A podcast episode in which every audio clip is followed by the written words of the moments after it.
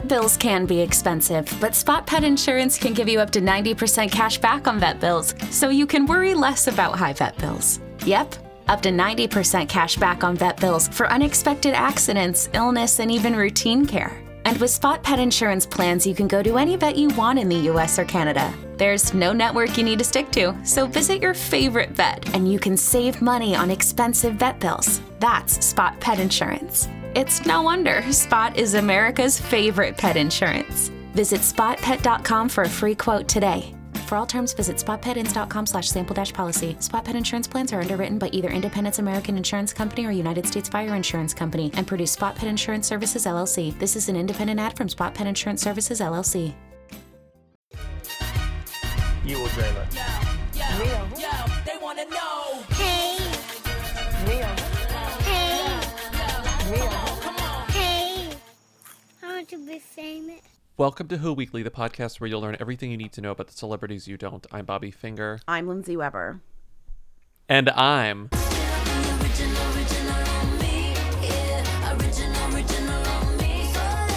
Okay, this is not Themmy, but it's something that... No, this is Themmy. This is not Whoey, sorry. This is not Whoey. It's very Themmy, but it's something that came up in a text conversation. Aren't all conversations text conversations these days? I can make it hooey though once we get to... I'd love to make it hooey. Okay, but I can. Just explain what's going on. So this is the new Gwen Stefani song, which came out like a month ago, but the video came out on January 1st, which is a really stupid strategy. I'm like sort of offended by... If you're going to release the new Gwen Stefani song that's a comeback, do it all at once. Why did you release the song without a video a month before the video, which is the only thing that matters really? So well, especially for this whopper of a song. Yeah, come on. So the concept of this video is not only, yes, Gwen Stefani is back, but look how good she looks. She looks like all of her old looks. Remember how she looked when she was in a ska band? She still looks like that. Look at how she looks. So the video has this gimmick to it. And I'm like, this song sucks, but it becomes an earworm. So I watch the video. I forget about the video. An hour later, I'm like, I'm still the original. And it's like stuck in my head. And then I realized I can't say what the chorus is. Whenever you actually start singing along to the chorus, I don't know what the words are. There are too many syllables. But it's like the number one thing in a song you need to write is like make people be able to sing it. It's like, how? I'm still the original me. She adds another syllable. So I was like, I'm losing my mind. And I was texting Lindsay and our friends. And I was like, can you try singing the original part? And you will feel like you're missing a syllable. And everyone tried it. You're missing a syllable. And I just looked up the lyrics on Genius. And it's not original me like I thought. Or like Regeneron. Original me. It's original. I can't even... I'm not even exaggerating this. I'm still the original old me. Even with the word it's there, still it's bad. Impossible. It's just so bad. Original old me. Okay, it's got awful. It. Okay, it's so bad. It's still bad. It's just less. It's better than original roll me. Real, if it was real.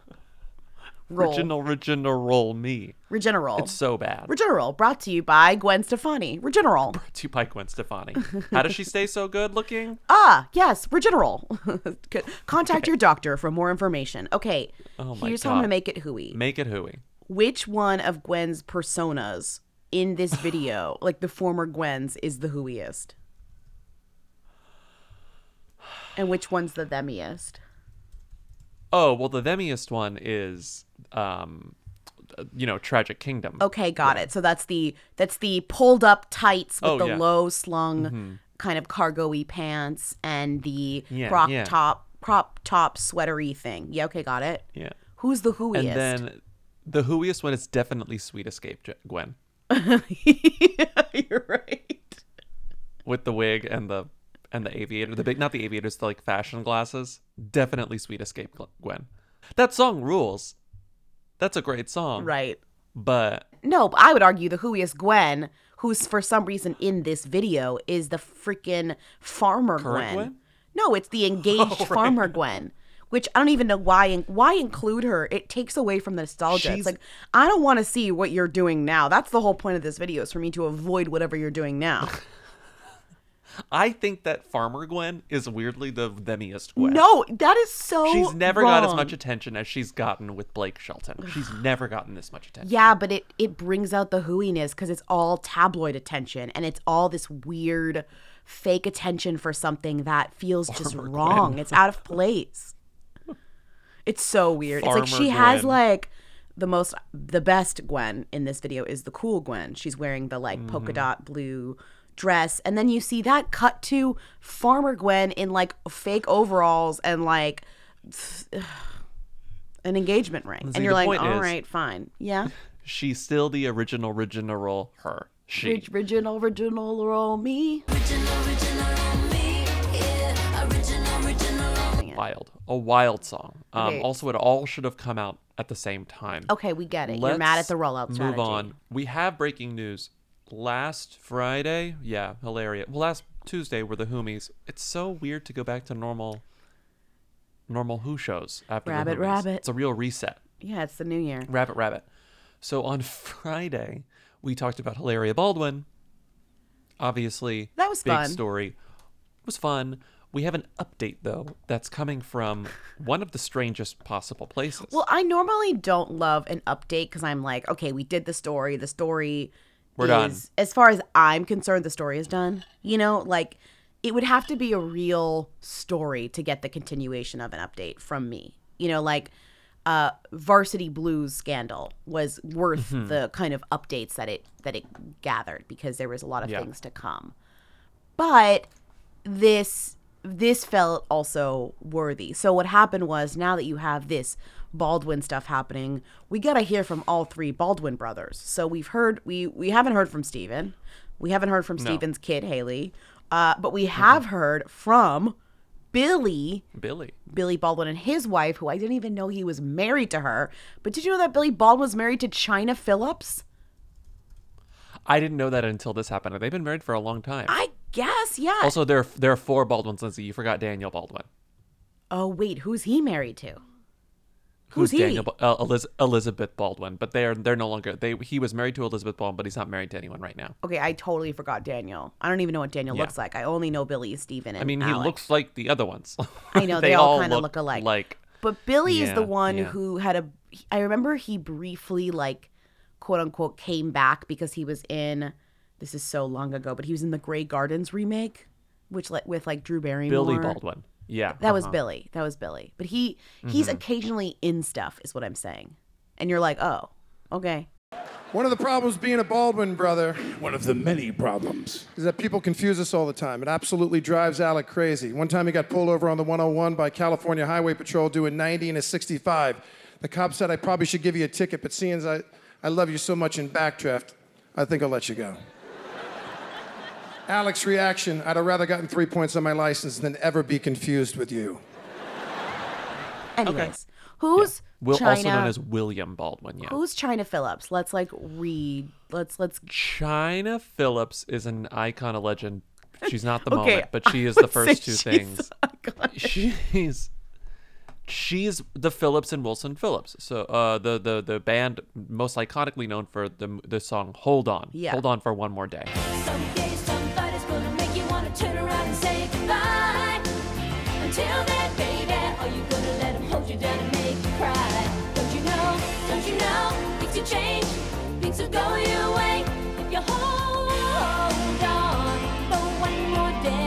And she was in that band, Wilson Phillips, with Carney Wilson. Her last name is Phillips. She is nepotism. She's the daughter of a mama and a papa from a singular mama and a singular papa from the mamas and the papas. She makes the mama and the papa actually a mama and a papa. She's kind of iconic in that way. Like, the band was the mamas and the papas, and she is the product of a mama and a papa in the mamas and the papas. So it's a big responsibility. So of course she married a Baldwin. She started acting a little bit in the 80s as well, but mostly she's known for singing. She's also currently known for being extremely Christian, and she has a Christian YouTube channel, which we'll get to in a second. Her other famous siblings Bijou Phillips and Mackenzie Phillips. We'll get back into Mackenzie Phillips in a bit, but you might remember Mackenzie Phillips as an actor, also child of nepotism, and she sort of she became famous sort of in her adulthood for her like problems, her issues with drugs and with her family relationships. But then in 2009 she released a memoir that fully like made all these accusations and told her entire life story about how she was abused by her father and how they had this like he was a rapist essentially, and she was abused by her father for a very, very, very long time. And this was a huge story in 2009 when Mackenzie Phillips released this memoir. Anyway, we just need that bit of backstory. Now we can go back to China. So China Phillips is married to Billy Baldwin, and China Phillips has a YouTube channel where she talks about Jesus a lot. I am taking a major leap of faith right now. So step aside, because Mama Chai Chai is taking center stage, and Jesus has the spotlight. Look, I know there's only two types of business in this world, my business and none of my business, but I am a born-again Christian. I know, shocker, right? I'm your number one Jesus freak and totally, totally okay with that. For over a decade now, through all of my trials and triumphs, the one unbreakable, unshakable force in my life. And Billy is also extremely religious, so they're like religious together. They talk very openly about their marriage. I thought Stephen Baldwin was the only religious Baldwin, but it turns out there are two religious Baldwins. It's Billy and Stephen. Mm-hmm. Religion is a hoot, Alec. Yeah. So she releases this video that, who first aggregated it? I'm not sure, but she releases a video and she's preparing for a photo shoot. More on that in a second. And she's in her bathroom and she's like, anyway, blah, blah, blah. I'm getting ready. She's spraying her face with mist. She's putting on foundation. And then casually she's like, yeah. And then, you know, I'm about to do a photo shoot. It's actually with the New York Post. And you're like, what? You're doing a photo shoot with the New York Post? And then she's like, anyway, and you got to play the clip here. She just, in a very casual side mention, mentions her sister-in-law and the fact that her sister-in-law has been getting bad press. Anyway, we can play the clip. But I have to shoot a Cal Preach today because I'm doing a photo shoot for, not a good day to be doing it. But I mean, with everything that is going on with my sister-in-law, I feel terrible. Who's going to throw the first stone at... at my sweet sister-in-law. She's a good woman. And, none of us are perfect. And like, we all have issues and we all have our thing. So who's going to throw the first stone? Okay. But I'm doing a photo shoot for the New York Post, which, you know, no disrespect to the New York Post, but at the same time, you know, family is family, and you don't want magazines saying not so nice things about your family. It's just uncool. So this piece comes out on page 6, this feature, and you know how we feel about features on page 6. It's like, it's so weird when somebody kind of does, China Phillips, the other Baldwin wife, bears all on Hilaria, Faith, and Justin Bieber.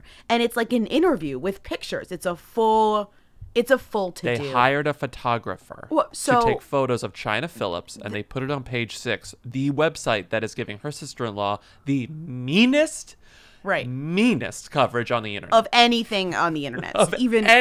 And that's where you find out that she did this interview the same day that her sister-in-law appeared on the cover of the Post.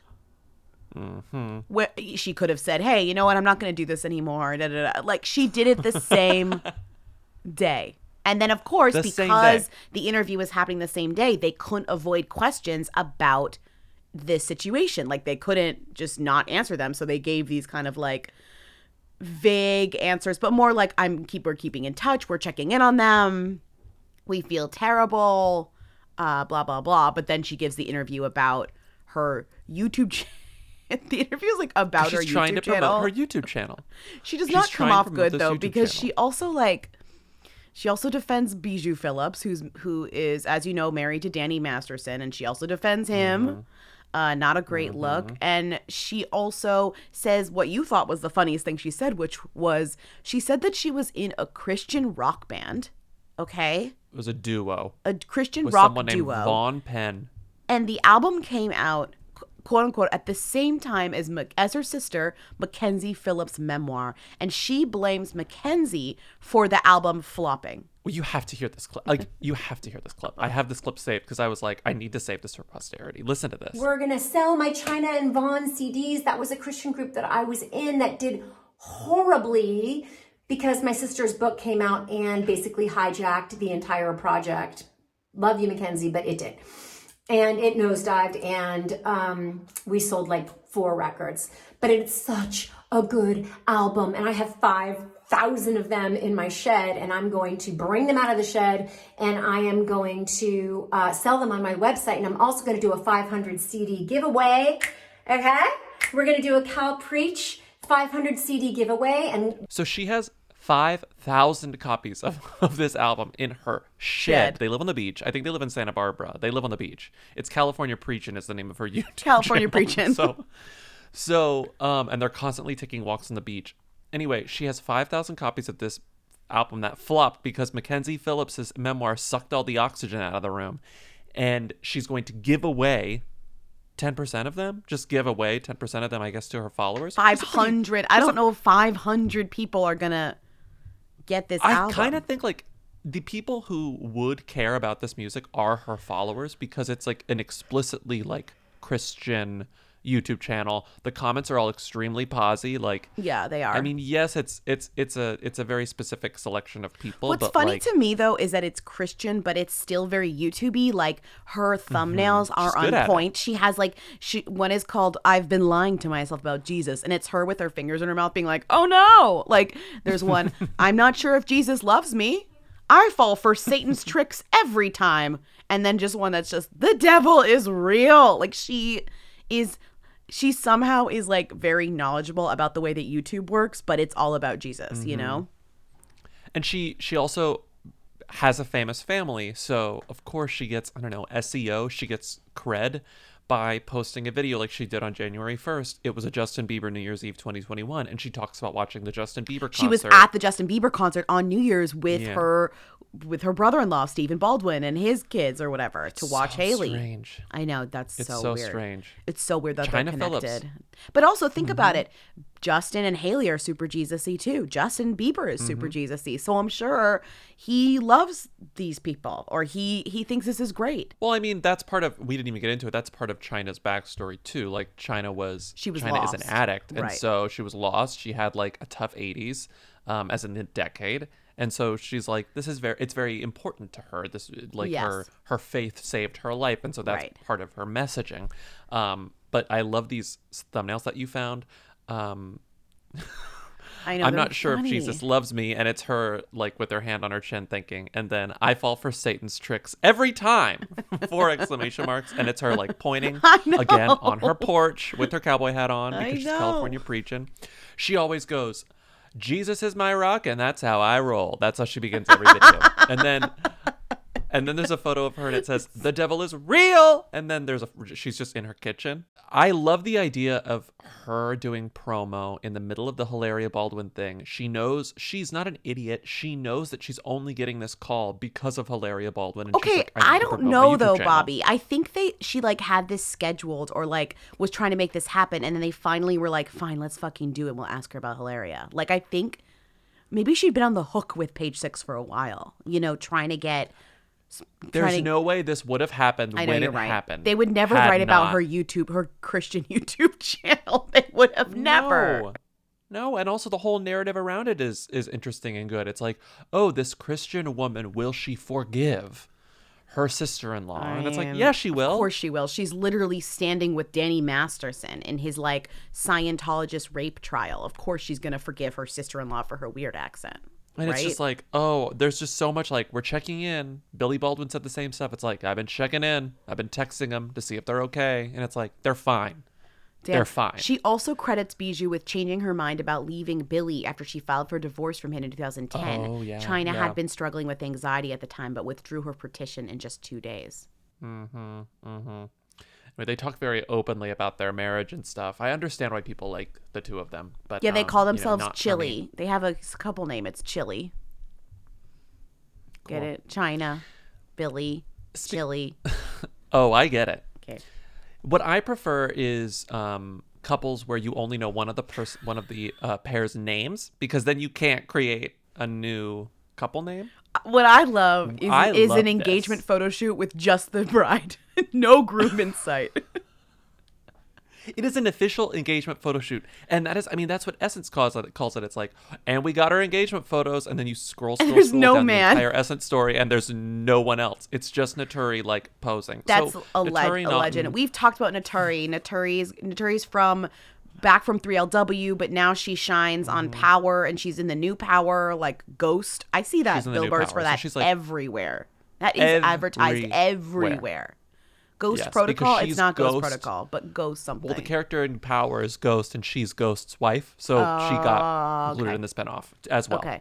Oh, so because he's main cast member. Omari Hardwick is in Power. He's and Ghost. Omari is Ghost. So he introduced her to this mystery man who she's now engaged to. Yes. Yeah. We don't know what the mystery man's name is. We don't know what the mystery man. I mean, I guess we kind of have an idea of what he looks like because we've seen a bit of like a photo, but her hands covering his face, kind of.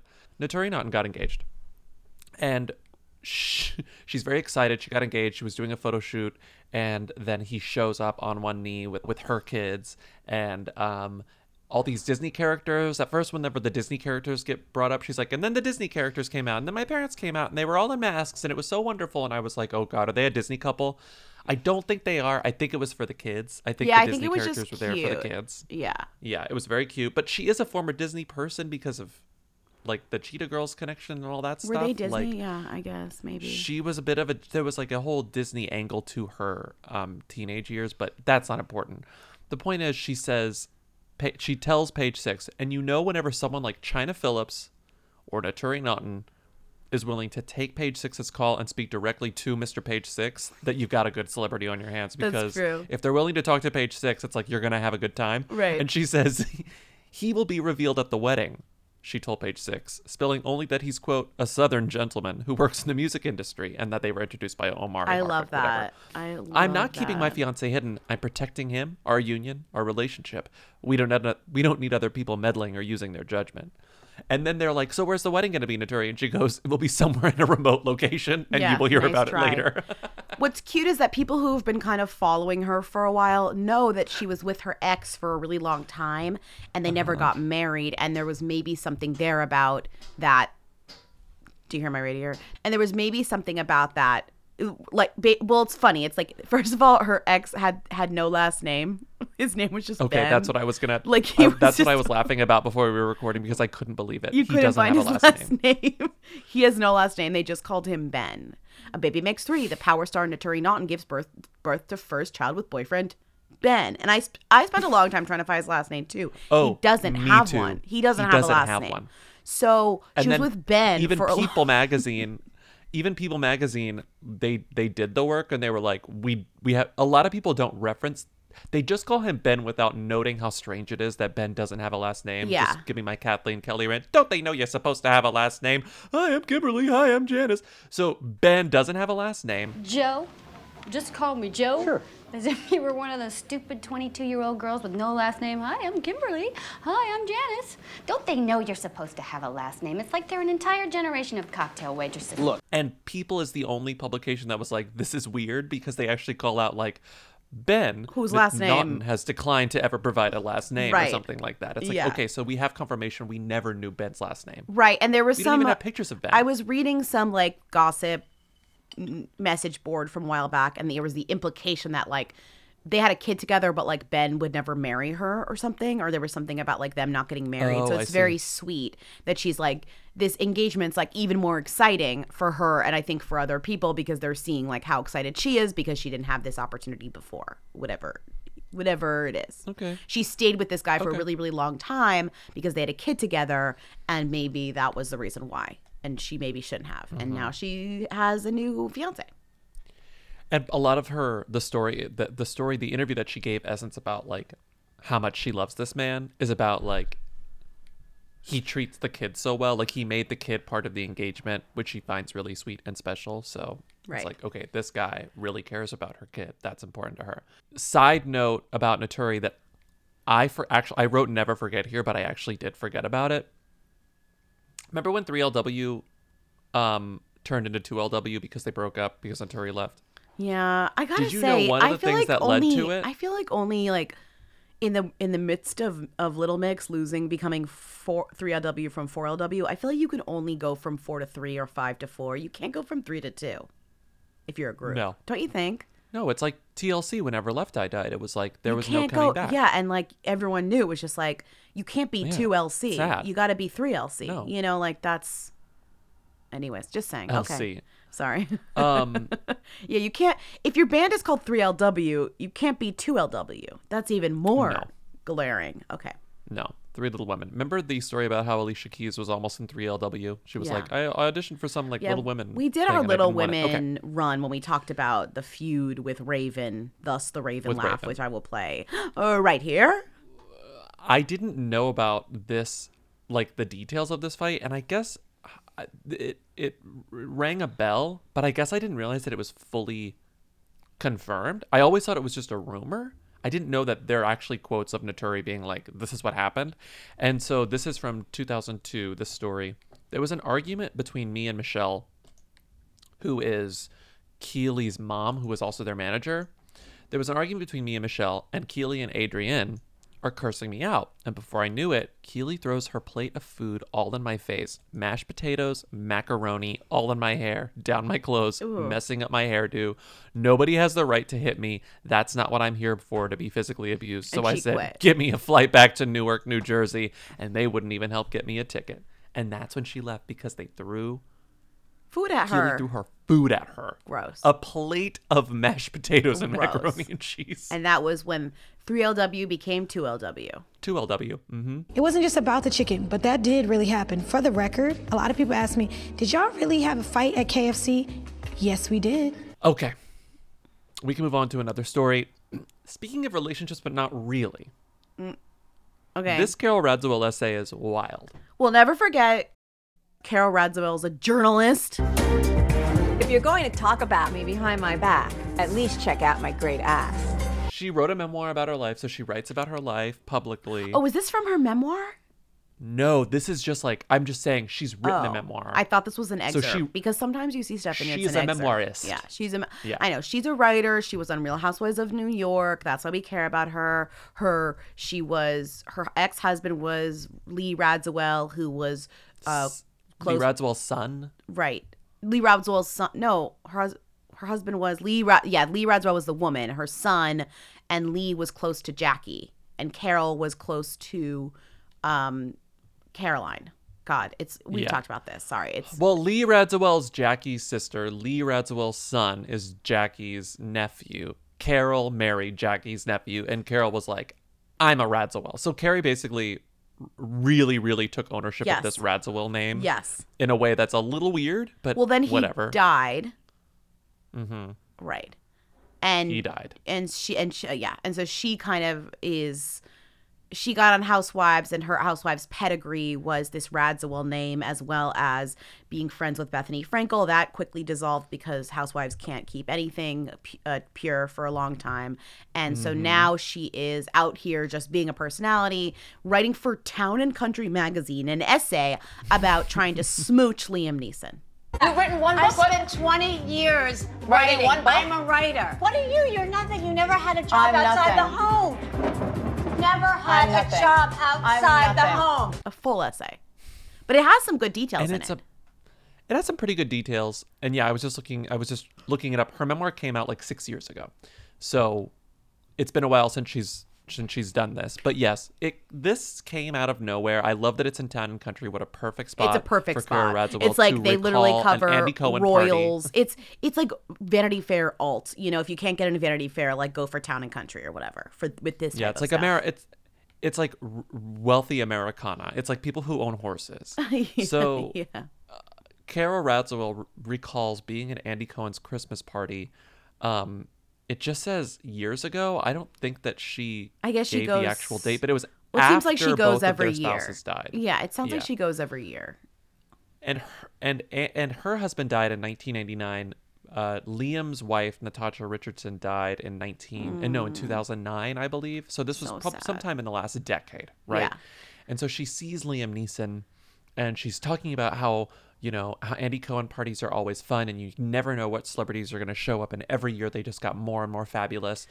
And so Liam Neeson shows up, and she's immediately like, wait, before you get here, you have to read. There were two things you could count on at this party. The brownies would get you stoned, and one surprise guest will show up. One year it was Madonna with her own chic entourage. She sat in the corner and grumbled about the music. Another year, during his lumber sexual phase, John Mayer showed up in flannel and stayed till the end. Once, I brought Susan Sarandon with me, and she started chatting with a woman who looked a lot like Monica Lewinsky. We learned after she left it was Monica Lewinsky. Of course it was Monica Lewinsky. Who did they think it was? Of course it was fucking Monica Lewinsky. If a woman looks like Monica Lewinsky at Andy Cohen's house, it's Monica Lewinsky. She looks the exact same, too. She really is not. She looks exactly the same as what you remember her looking like, too. So let's be real. Okay. So, but the point of this essay, aside from bragging that she's got the Andy Cohen holiday party invite, is to try and smash Liam Neeson. Smash him. She wants to get his attention. Right, that's what she's trying to do. This isn't just some random story. Okay, she wants to fuck him. But I mean, the point of the essay is that, like, maybe I don't need to. Now, like, I was just trying to fill some void. He seemed like the perfect masculine, manly man, that's what I needed. They did smooch. They smooched under the mistletoe. But that's it.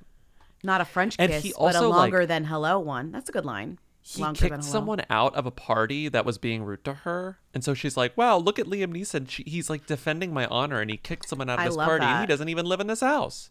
That's very funny to do. I've never seen a essay like this where it's like someone truly just shooting their shot in this high profile way. And I feel like in any other year. It could work. This would have gotten so much more attention. This is so strange. And well, it almost went unnoticed. It got Page Six attention. That's how I saw it. Page Six gets everything gets Page Six's attention. It's surprising to me that this didn't get more attention but maybe it's like almost a little too cringy to really enjoy. It's a little cringy, like, but here's the thing. I think it could work. I don't know who Liam Neeson is. I don't know who Liam Neeson is dating or not dating right now, but like, I feel like this type of thing could get her like a text message back into contact. It's not that crazy. Andy will read it and he'll be like, what the fuck? But then he might like make something happen. Like, Carol, why are you doing that? Yeah. Carol. What's next? Can we skip the Logan Lerman? This photo of Logan Lerman is old. It is? It's a few. It trended. He trended because of one photo. He trended because of another photo that was either this one or looked a lot like it a few months ago. I'm sorry, people can't deal with his gray hair. Because of Logan Lerman updates at Lerman update. All of your updates that you followed, it's too much. Our feed is such a disaster now. No, everyone's updates. They're not even followed. They're just I put them on a list called Stan accounts, and I just I know, but they show up on the main feed, and it's like from Stan accounts only, and it's like Logan Lerman with salt and pepper hair. Okay. Can you believe? Okay, oh my God, Saoirse Ronan. Okay, we can skip. The Saoirse fans need to take several chill pills. Okay, the real me, Dog the Bounty Hunter's daughter, Cecily, 27, poses nude in the tub with flowers and calls herself fat and fabulous. I didn't know that Dog the Bounty Hunter had a daughter. I knew that they had a daughter, number one, because she was on the show and she looks just like them, looks just like Beth.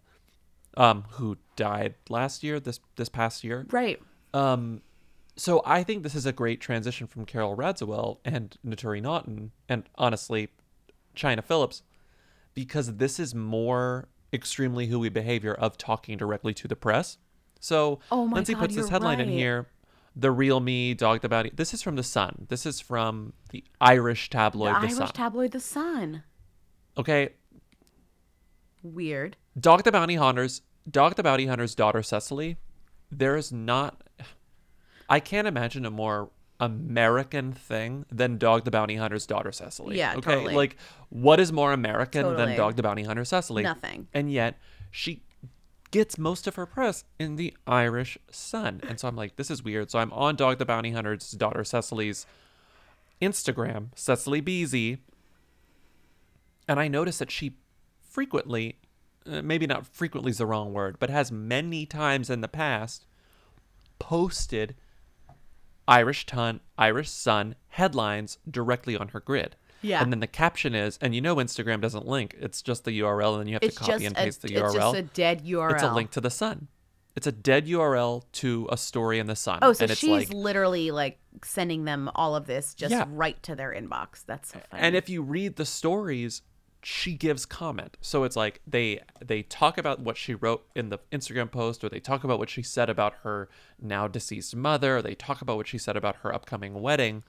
But then she adds additional details in the stories. She gives them photos too. A lot of these photos are credit to her. Mm-hmm. Like special snapshots that are old from the family that she lets them post. God, she really does look like your mom. It's such a weird relationship because it's Irish, but I guess they all need. I mean, if we know anything about celebrity journalism, it's not like you're gonna click no matter who. I mean, honestly, I'm not sure.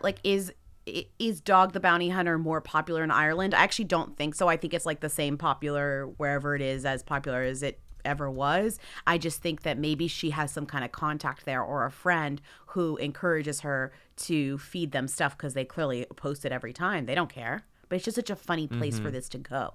Do Irish people, do they love Dog the Bounty Hunter? Is that a thing? I mean, call in. Yeah. I kind of had that suspicion too, and so I did a little Googling about dogs headlines in the Irish press, and he does get them, but I it would require so much work to see if he feels proportionally does he get more than most. Is Cecily the Bounty Hunter the Rebecca Loewe, aka the niece of Steve Irwin? Is she to Irish Sun what Rebecca Loewe is to Daily Mail Australia? Do you know what I mean? Maybe. But I mean, it's not unbelievable to think that a show like Dog the Bounty Hunter, which not again at all, is so American, not at all, would be the novelty in a different country. Right.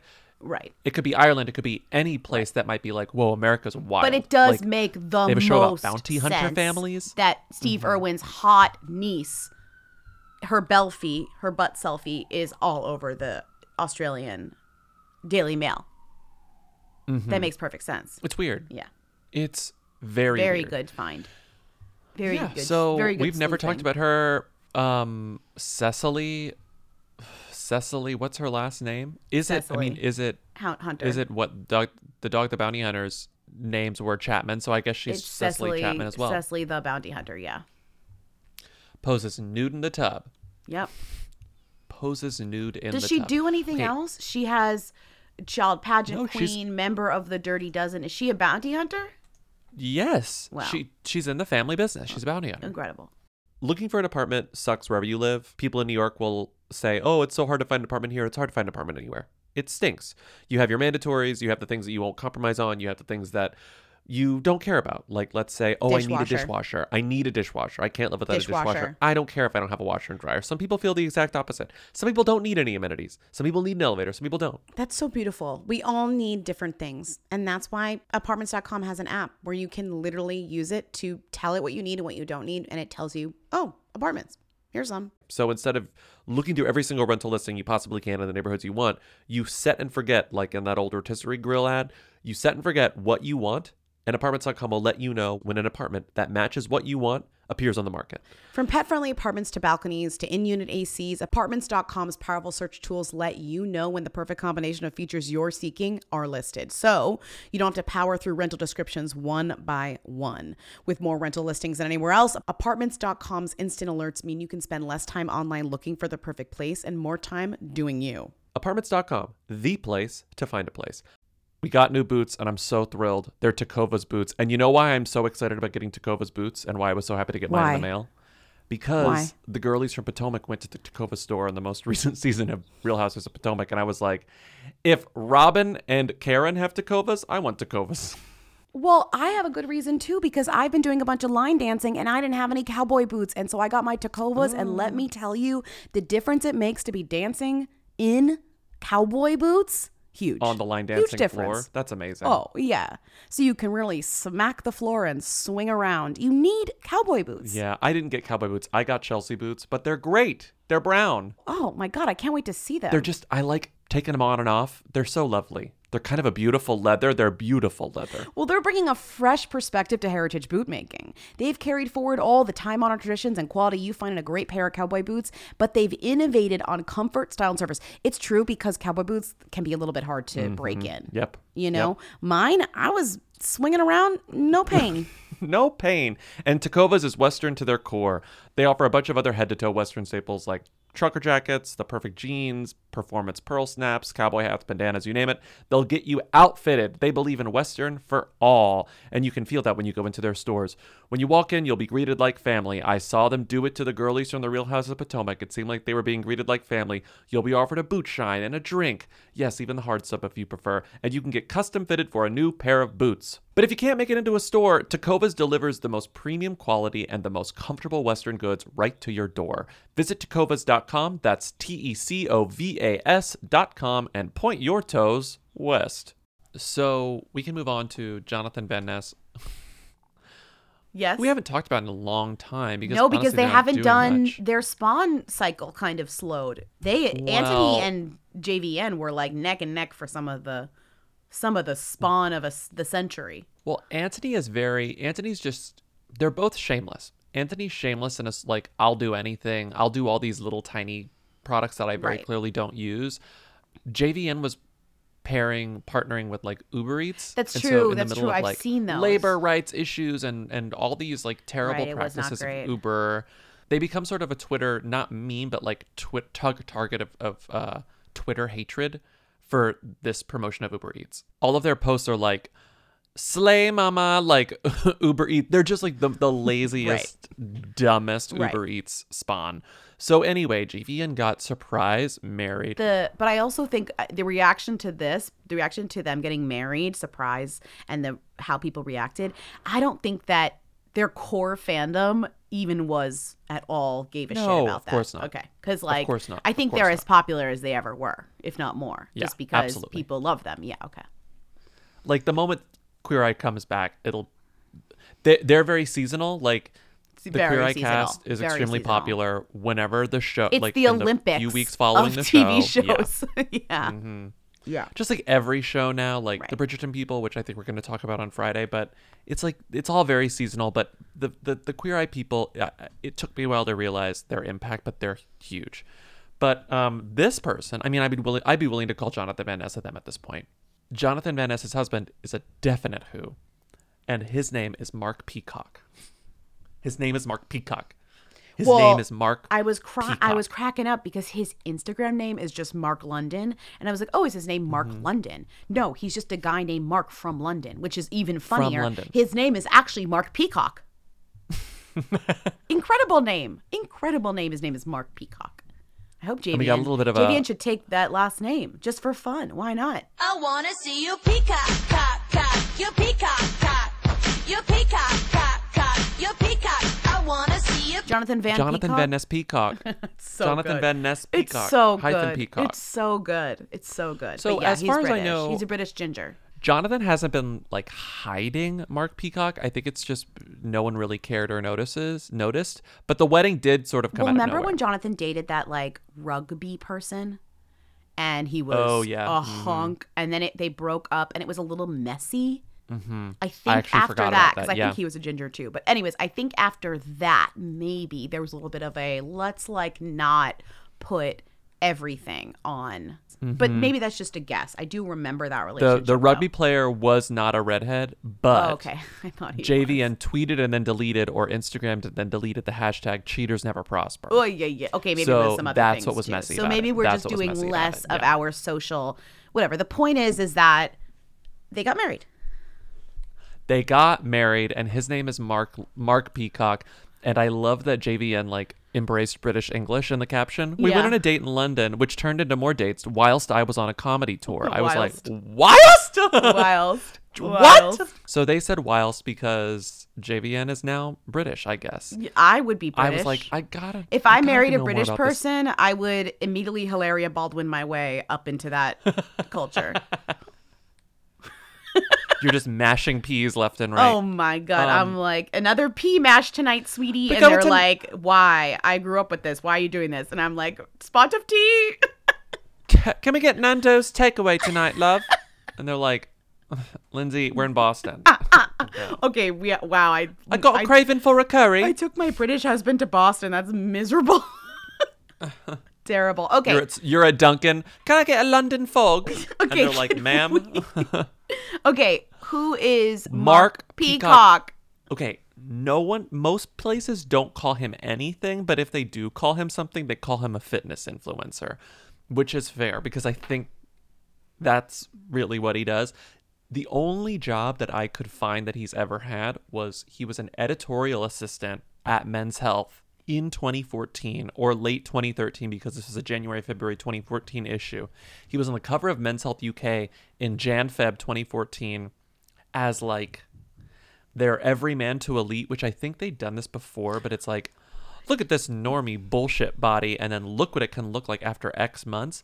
And it's like, very hunky, ripped body, and then extremely ripped body. Oh, because he was an like intern the after. There. He was an intern. Oh, so they were like, why don't you do our Everyman to Elite cover thing? Yeah. It's so interesting to do this article on the cover. Like, you become a cover guy. That's crazy. And so when you look at what happened to his feed after that time, it's like Equinox spawn, and then he started doing more for Men's Health and like promoting like personal training. I think he does personal training, and he just does a lot of like...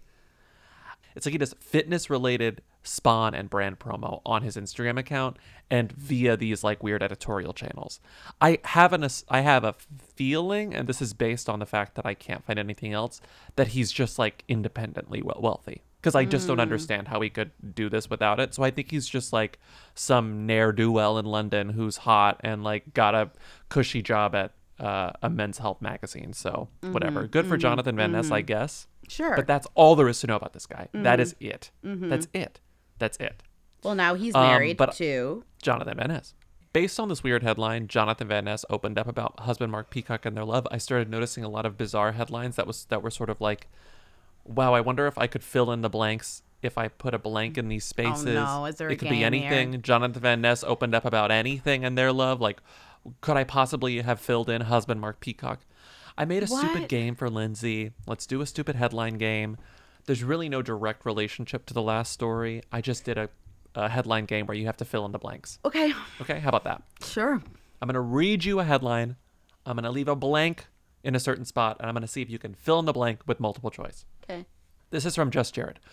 Logan Paul says he wants to blank Chris Hemsworth. A, co-star in a Netflix movie with. B, kiss.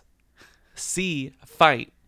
D, spoon. Okay, I'd love it to be kiss, but it is fight because he's boxing, right? It's fight. Yeah. Because Logan Paul loves to box now. Okay. This is from Bustle. Becca Kufrin's take on blank is beautiful. A, Motherhood and Friendship with Rachel Lindsay. B, 2020 and Split from Garrett Rigoyan. C, The Georgia Runoffs. D, French Onion Soup. B. Yes, Becca Kufrin's take on 2020 and Split from Garrett Rigoyan is beautiful. It's beautiful. Okay. That's a beautiful take. Page 6. Tamron Hall says goodbye to blank. A, her talk show.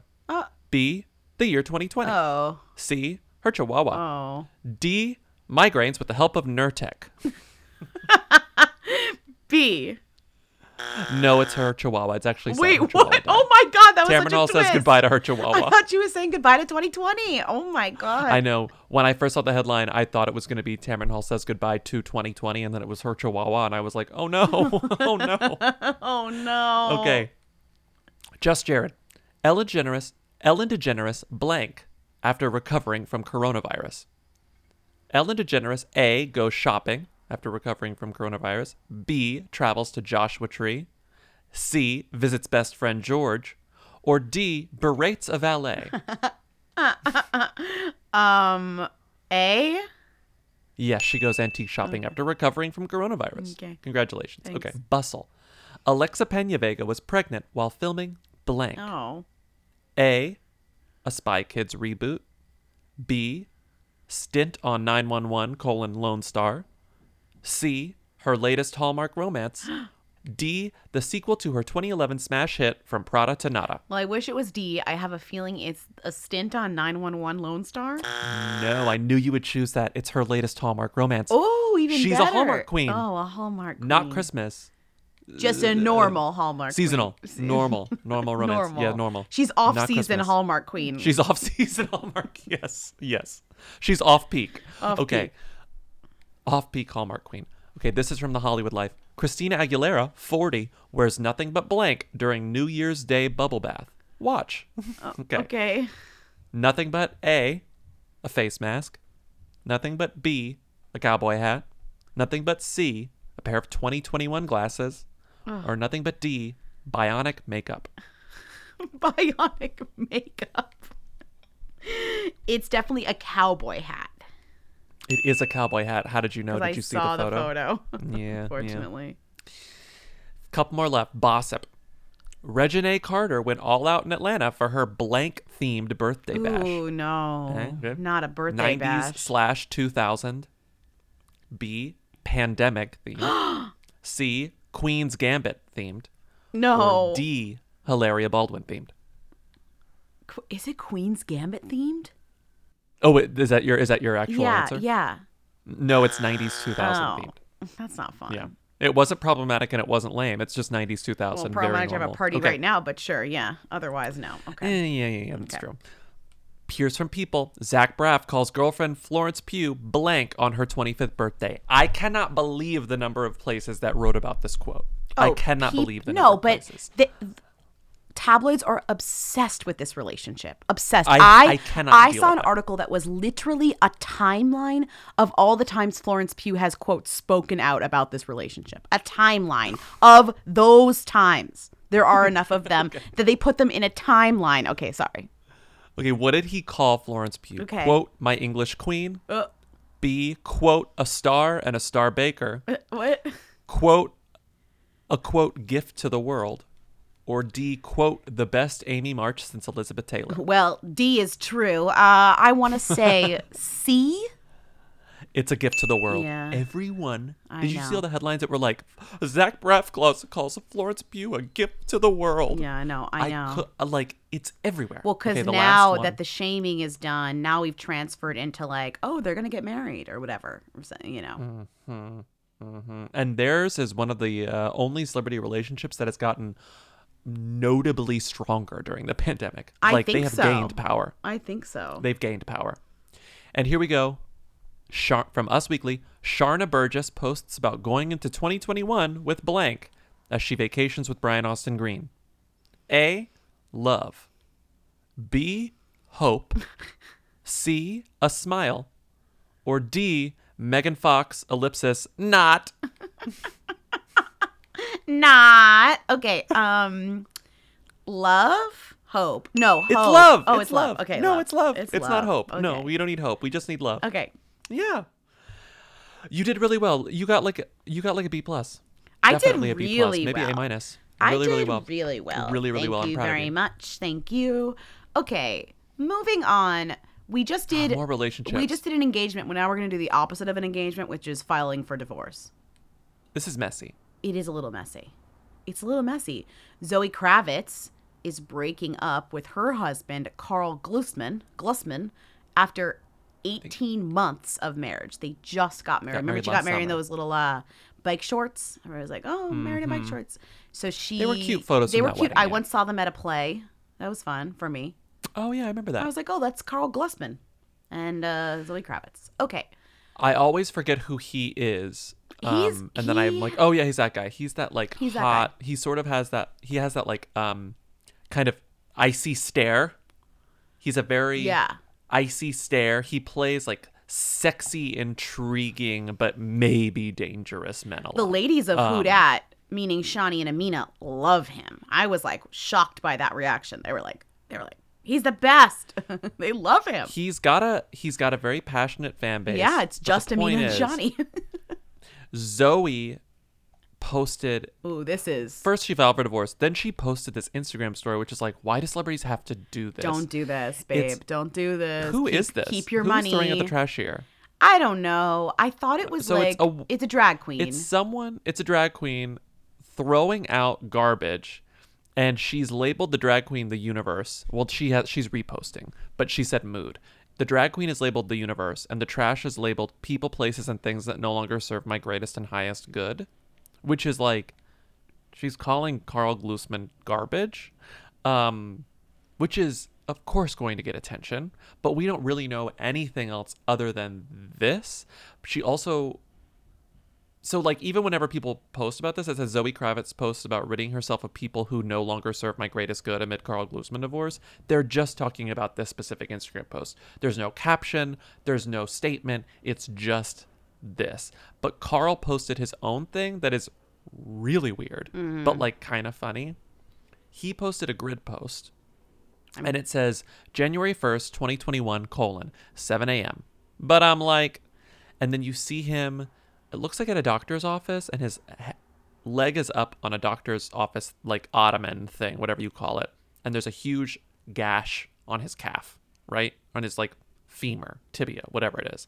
And there's blood, and it's being cleaned. It's not, it doesn't need stitches, but it's, like, kind of gross. But it's a carousel. And whenever you click to the next photo, it's a clip from that, like, viral photo of that viral video of that band that, like, Future Islands, when they were on David Letterman, and that guy was being like very like, and he was like doing a lot of like weird gyrations and gesticulations while singing that song Seasons, but the song is about seasons changing. So that's like a weird subtweet about Zoe, but like not as direct. It's weird. Like, also, he read only, this as me, but he only has two grid posts, so it is kind of like telling to post one right now. I would say we could maybe say like, oh, it might be something else, but he literally doesn't have any other Instagram posts. It's just there's just one other. So he's like, here. It's basically like, here's my mood on January 1st. I cut myself and had to go to the doctor, and seasons change, and I'm sort of like brooding, watching old YouTube videos, right? Which, like, who can't relate? I guess. Yeah. I mean, maybe he could have deleted. Who knows? Maybe. We don't know. But anyway, that's what's going on with Zoe and Carl. And I feel like this is sort of TK. We almost shouldn't be talking about it because I feel like we're going to get more information. It's a little TK. You know, TMZ is going to get the documents. They're going to mine them for all sorts of information. Especially if there's like a actual divorce. We want to know about the prenup because... Yeah. Zoe's nepotism. Is there a prenup there? How much money does she have? What's he want out of all of this? Blah, blah, blah, blah, blah. Welcome to the SZA and Zoe show. What's going on? Hello. Excellent. It's going to be an excellent night. Thanks for taking a ride with us. Call Zoe K. Calling Zoe K on cell. Hello? Hiya, where are you? I am waiting for you. Where are you? I'm on my way. See you in a second. Let's move on to Banana.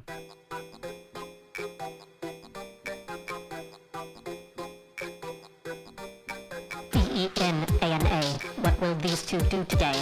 Coffee, blocks, daily tasks, only sometimes wearing masks. B-O-N-A-N-Z-A. It girl and a divorcee. They're sharing shirts and sharing laughs while others share their photographs. B-E-N-A-N-A. Let's update their dossier.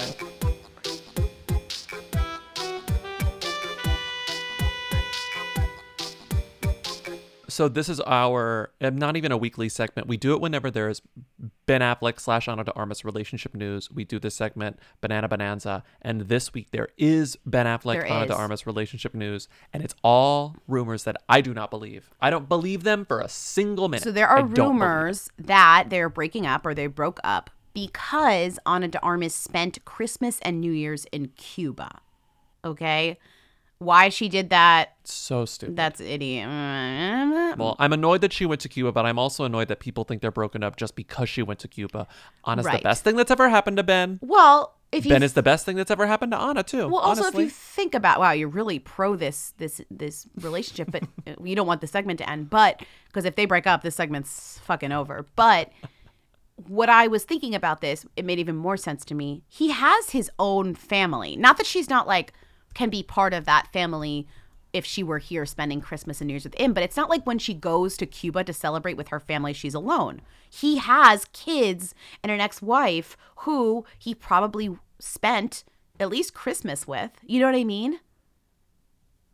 Yeah. So to me, totally. Them being separate on this, I think people really freak out about couples being together on Christmas and New Year's or whatever. But like, to me, these are adults and they understand that they might not get to be together for these holidays because he has kids that he wants to spend time with. And she maybe wanted to go spend time with her family and he couldn't go to Cuba for maybe different reasons, but also because he wanted to be with his kids. So to me, it doesn't feel like a good enough reasoning to say they broke up. Also, why would you travel if you don't have to? Like, Ben can walk to Jennifer Garner's house.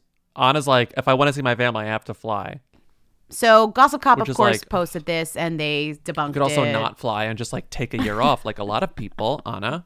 I know, truly. Whatever. Like some of us did. So there's been multiple like, they're going to break up. But it's because they haven't really been spotted out walking or whatever, which I think is great. Take a fucking break. LA does not need you to be walking around right now. There's a lot going on, and maybe walking through the streets with the paparazzi all bunched up together is a bad idea. So I think then all of these things came out that's like, oh, they're heading for Splitsville. Oh, they're breaking up. Oh, da-da-da-da. There were two sets of photos that came out of Ben Affleck picking up Dunkin' Donuts delivery, which the first one came out, iconic. We loved it. We talked about it on Friday, yeah. We talked about it. But then a second one came out the next day in which he looked really different. He looked really skinny, and he gave the finger to the cameras. And what ended up coming out about this photo is that it actually was a few years old. I think people were fooled. They thought it was the day after, but he looks completely different. There's no... Someone did a little Getty image searching. Yeah, and it said these are like old photos. These are years old. So we gotta, get a grip. Mm-hmm. I think they're fine. But that's what's going on with Ben and Anna. I think they're fine. Mm-hmm. I think they're fine. And I think that they have to stay together. Even if they did hate each other, which again, I do not believe they hate each other. I do believe that they're in it to win it. They're probably going to get married. Okay, wow. Okay. But I think that they like kind of... You think they're in it to win it? I don't want to go so far as to say contractually obligated, but I do think that this is... at least partly a marketing thing. Like, they got to stay together until the movie's out. If they break up, it's better be after Deepwater comes out. Which, by the way, I saw a Deepwater synopsis that I hadn't seen before, and it looks so good. The description of sexy, it. The sexy one? Yeah, but... They're like a sexy couple, and isn't there like a death involved? No, but there's like a manipulation that's really interesting. Wait, should I look it up and read it to you? A well-to-do husband who allows his wife to have affairs in order to avoid a divorce becomes a prime suspect in the disappearance of her lovers. I love that. No, I love that. That's fun. I also didn't realize it was a Patricia Highsmith novel, so guess I'm going to have to read that book. Legend. Oh, right. Yeah. It's Patricia Highsmith. Yeah, she wrote Carol. Mr. Ripley and Carol. Yeah. Yeah. It's got a great synopsis. I kind of didn't realize that it was like that involved, but I love it so much. I want to read it. I should read it first. That could be fun. Or maybe I'll read it after. Yeah, that'll be good. Okay. That'll be good. Moving on. Let's move on to another non-banana story before we get to Rita. Australia. Let's go to Australia. So I clicked. No, Lindsay. You put this in here. No, I don't want to do this. I love this. Okay, I love it. We have two more stories then before Rita. Lindsay puts this in the doc and says, this routine is so boring, it's funny. And I'm like, I'm not going to click. I didn't click it a couple days ago. I finally clicked it this morning because I was like, I guess I'll finally click this. Okay. It's so boring. Exclusive by Emily Longaretta. Sistine and Sophia Stallone, former Golden Globes queens. Remember them? Yeah, of course. Sistine and Sophia Stallone. Sylvester Stallone's daughters. A day in the life. Yeah. Can you name their mom? If you can name Sylvester, can you name their mom? Yes, because I'm looking at her name right now. It's Jennifer Flavin. No, I could never name her. Did you know they launched a podcast called Unwaxed with Sophia? I knew now because this is what this is promoting. That's what it's promoting. It's all promoting Unwaxed with Sophia. But I have to say, this does. Unwaxed with this Sophia does. Sistine. This could not do a worse job promoting it because it basically it tells me how boring they are. Why would I want to listen to a podcast about the two most boring women on the planet? Podcast one. This is Unwaxed. Get in, loser. We're going shopping. With Sophia and Sistine Stallone. Did we just become best friends? Yup.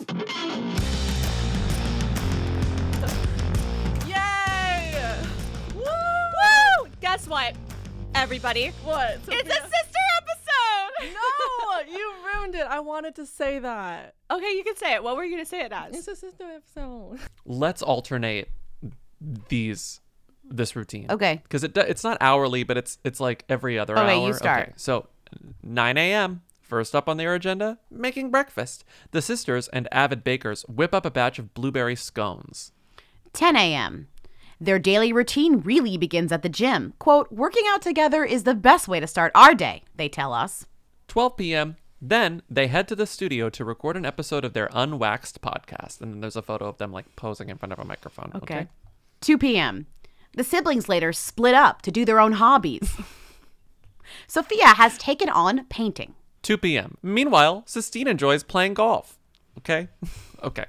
5 p.m. The girls love to spend time at the beach and watch the sunset together. 8 p.m. They're on a couch under a blanket, holding a giant mug. I guess tea, I don't know. The sisters enjoy relaxing and watching movies with their family. That's the end of the day. That's it. That's the full day.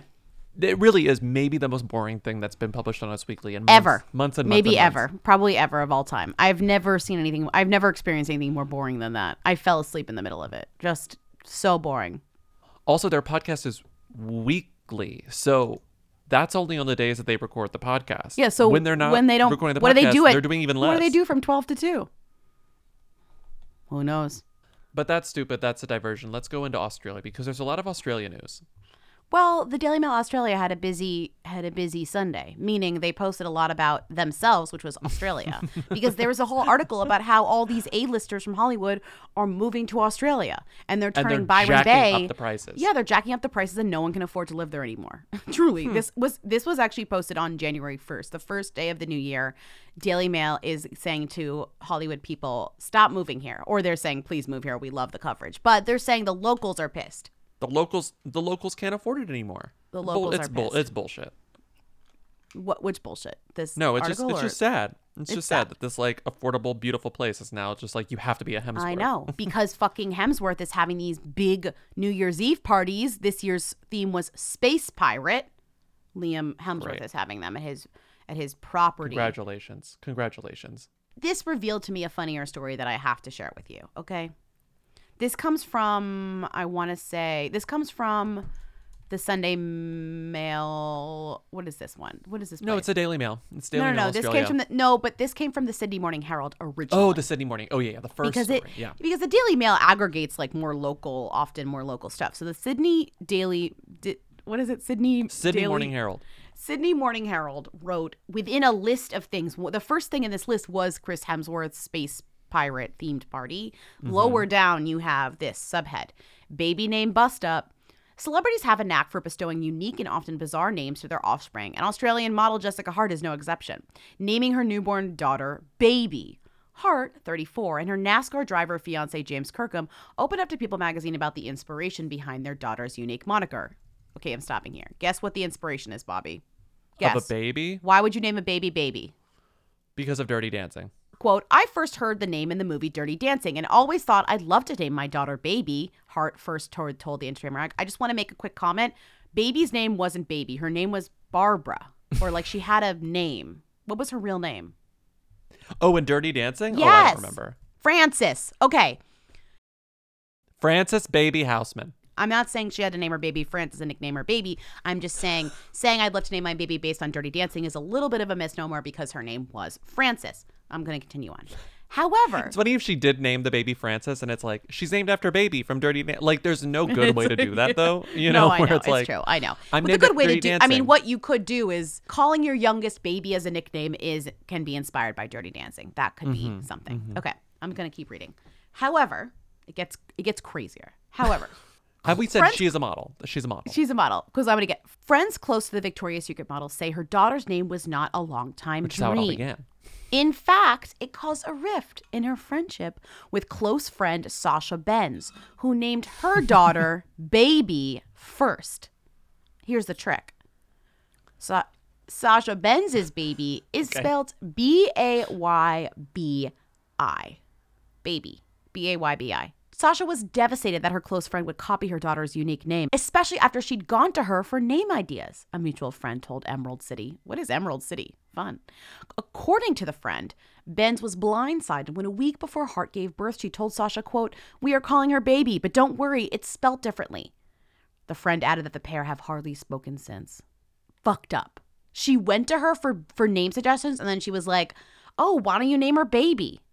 And then she said, I'm going to name her Baby, my daughter Baby too, but spell it Baby like Baby. And while this other baby, honestly, I have to say, I don't think I would ever name my baby Baby, B-A-Y-B-I, but at least that's like spelled differently than the word baby, which means like a little baby. And then it kind of defines it as a name versus just being baby. And then on the other side of this feud, the baby feud, is Jessica Hart, whose daughter is also named Baby now. She opened up to people, as they said in this piece, opened up to people about her new daughter, Baby Ray. What's funny is that the baby's name is Baby Ray Kirkham. And her husband is a race car driver. He owns, but I don't think he actually races cars. He owns like kind of a creative agency that does like content for like cars or whatever. Her name is Jessica Hart, and if you have ever heard of her, she's a model, but you also might have heard of her because she was on a few episodes of The City, so anyone who's our age maybe remembers her from that. I didn't, but whatever. She was dating... My favorite show, the spinoff of The Hills. She was dating a guy from a band called Tamarama. She was in a few music videos alongside Australian model Miranda Kerr, apparently an Australian band. And notably, guess who she dated for 7 years? That's right. Stavros Niarchos III. The third. For like 7 years. They dated for a long time, but you'll never forget Stavros Niarchos III has dated everyone in the... That's true. I will say, like, it's not surprising to be like, oh, she dated Stavros Niarchos III. Also, she dated him after his prime in terms of like gossip. Yeah. Post Paris Hilton. Right. Yeah. So who even... Post the big right. Gossip stuff. Yes. So that's a little bit about each of them that makes any difference, but... Now we have a baby versus baby. Who would you go for, baby or baby? Baby or baby? Like, who do I support here? Jessica or Sasha? I support Sasha. You do, the original baby. I think that Jessica stole a name. You think she did? I mean, I think Jessica stole it. You support Jessica. You support Sasha's baby blue Benz. I support Sasha. I do not support Sasha selling counterfeit items at her Montauk store, Wild Blue. But I do support Sasha as the first person who had baby. If I had a friend and their baby was named Baby, I would not name my baby Baby. True. Like, especially if it was like a friend, relatively close friend, like two babies named babies. That's just like, that's too many babies named babies. What if I name my baby Boss Baby? I definitely wouldn't copy that. Even if so, would it be spelling. Boss? Is Boss Baby the first name, or is Boss Baby like first and middle? I don't know. I think that's a tough thing because Boss Baby. Maybe their legal name would be Boss, but the nickname would be Baby. So it'd be Boss, like in quotations, Baby Weber or whatever. Boss Baby Weber. I guess that means that their real name would be Boss Weber, which is insane because that sounds like some sort of like 1930s mob boss type thing. Boss Weber. I'm on the Social Security website because you can search like name popularity on the Social Security website. Boss as a name is not in the top 1,000 name for any given year. What about Baby? Baby is popularity of Baby was pretty high. Oh, actually, you know what? What if it was because of Dirty Dancing? Yep. Baby started growing in popularity after Dirty Dancing came out, according to the Social Security website. Not surprising, yeah. It like spikes after 1987, and then it starts going down, and after 2005, it left the top 1,000. Interesting. What about Baby spelled B-A-Y-B-I? Baby spelled B-A-Y-B-I is not in the top 1,000 names for any year. Uh-huh. So, no. Yeah. Truly unique name. That's a truly unique name. Fascinating. Okay. I'm fascinated. I'm fascinated. Okay. It's like how... Everyone started naming their baby Madison after Splash. Right. Which we've talked about. Okay, let's move on to Rita. What was she wearing? Where was she seen? She posted what on Instagram? She's the Who Queen. Tens of people want to know all about the number one Who. Lindsay, Bobby, what's Rita Ora up to? Who is this woman? Rita has weathered the storm. Has she? All of her headlines now are about Masked Singer. I know, she's so lucky that she's back. But I think it's like... She had a job. I wonder if people in the UK are still kind of scoffing at her. They probably still are, but the tabloids are like, well, she's like our number one money-making... star, not money, not number one. You know what I mean? Like she's great for the tabloids, so we just gotta soldier on. And she's in the latest thing of The Masked Singer. Not only do we have headlines about her being on it, but we also have headlines about her, how much she got paid for it, which is interesting. £1 million a season. That's a lot. Which is apparently a lot more than some of the other people. Yeah. They claim it's eye-watering, which... makes me want to cry. I don't know that I've ever really heard that. Have I heard eye-watering? Makes me think of a cartoon, you know? Yeah. You know, like a... But this anonymous source spoke to the Daily... no, not the Daily Mail, the Mirror, and was basically... I mean, this all sounds like crisis PR in its way, where it's like they have this anonymous source being like, the Masked Singer desperately wanted her back. She's so in demand. They love her so much because they say, quote, Rita received a whopping £1 million per series deal for her role as a returning judge. They were really keen to secure her return as she had been such a big hit in the first series, but they also really wanted Mo too. He's a prolific talent with a big following. So that's the other guest judge they brought in to replace who was on, Ken Jeong. So, because he was on Masked Singer America and Masked Singer UK. So they got rid of Ken and they replaced him with this British comedian named Mo, who's actually really, really funny. And so that leads us to the next headline, which is like Mo Gilligan is his name. And he's like getting a ton of headlines for being like a new funny judge. He's like the comic relief. And one of his things, he does like an impression of Rita Ora. Mo, as a fairly new detective, have you learned anything from the other three? Do you know what? Me and Davina are very good. We're like, we're like good cop, bad cop. We got a good little connection going on. Yeah. Jonathan, he's on another level. Thank you, thank you. He is playing the Masked Singer 2.0. Yeah. Rita is very competitive. She came into my dressing room. She said, listen, bruv. I'm the one who's always winning this Masked Singer, yeah? So don't you be guessing anything, all right? I said, all right, cool, Rita, fantastic. I didn't know you spoke like that. The last thing Rita Ora's up to... she got a feature in This Was Wild Cut, or New York Mag Strategist. She got the Can't Live Without. What Rita Ora can't live without. I know. It's not as fun and exciting as I thought it would be. It's kind of boring. Like she likes... the write-ups are kind of dull. Well, it's like she talks about like the Santal 77 and she's like, it's expensive. Yeah. I love It Smells Like the Woods. I've been wearing it ever since I could afford it. Then she's like, I love AirPods. It's like, congrats. Right. So everyone loves AirPods. The best part about the What I Can't Live Without is the last thing on the list is Spawn. What I Can't Live Without is the Rita Ora ex-shoe dazzle schoolgirl high block heel booty. I don't believe that for a second. Rita, you don't wear those shoes. Did you notice? It's $73 with 84% off. It's $12. She's promoting $12 shoes at the bottom of her $12 block heel booties. I know. Anyway, you can buy them on The Strategist right now if you want to buy the Rita Ora X shoe as a schoolgirl high block heel booty. I was bummed that there wasn't. Full disclosure, they're ugly. They're ugly. They're ugly, ugly, ugly. They're ugly. So are you going to buy the Rita Ora X shoe dazzle schoolgirl high block heel booties for 84% off, $12? Absolutely not. They are so horrendous. She says in my previous shoe collaborations, like with Adidas, it was all very much sports related. So working with Shoe Dazzle was great because I got to play with so many different silhouettes. It's hard, but if I really had to pick my favorite shoe from the collections, it would probably be the block heel booty. To me, it's the easiest to walk and perform in, even if it's just for virtual shows. Insane. I always prefer a thick heel. I will say I appreciate her promoting a cheap shoe. Like, I know that she's getting paid for it and doesn't matter to her, but like, you know, if you're going to do Spawn and put it on a list where people are supposed to buy this stuff, a cheap shoe is nice. Do a cheap, like something people could afford. Mm-hmm. That's nice, right?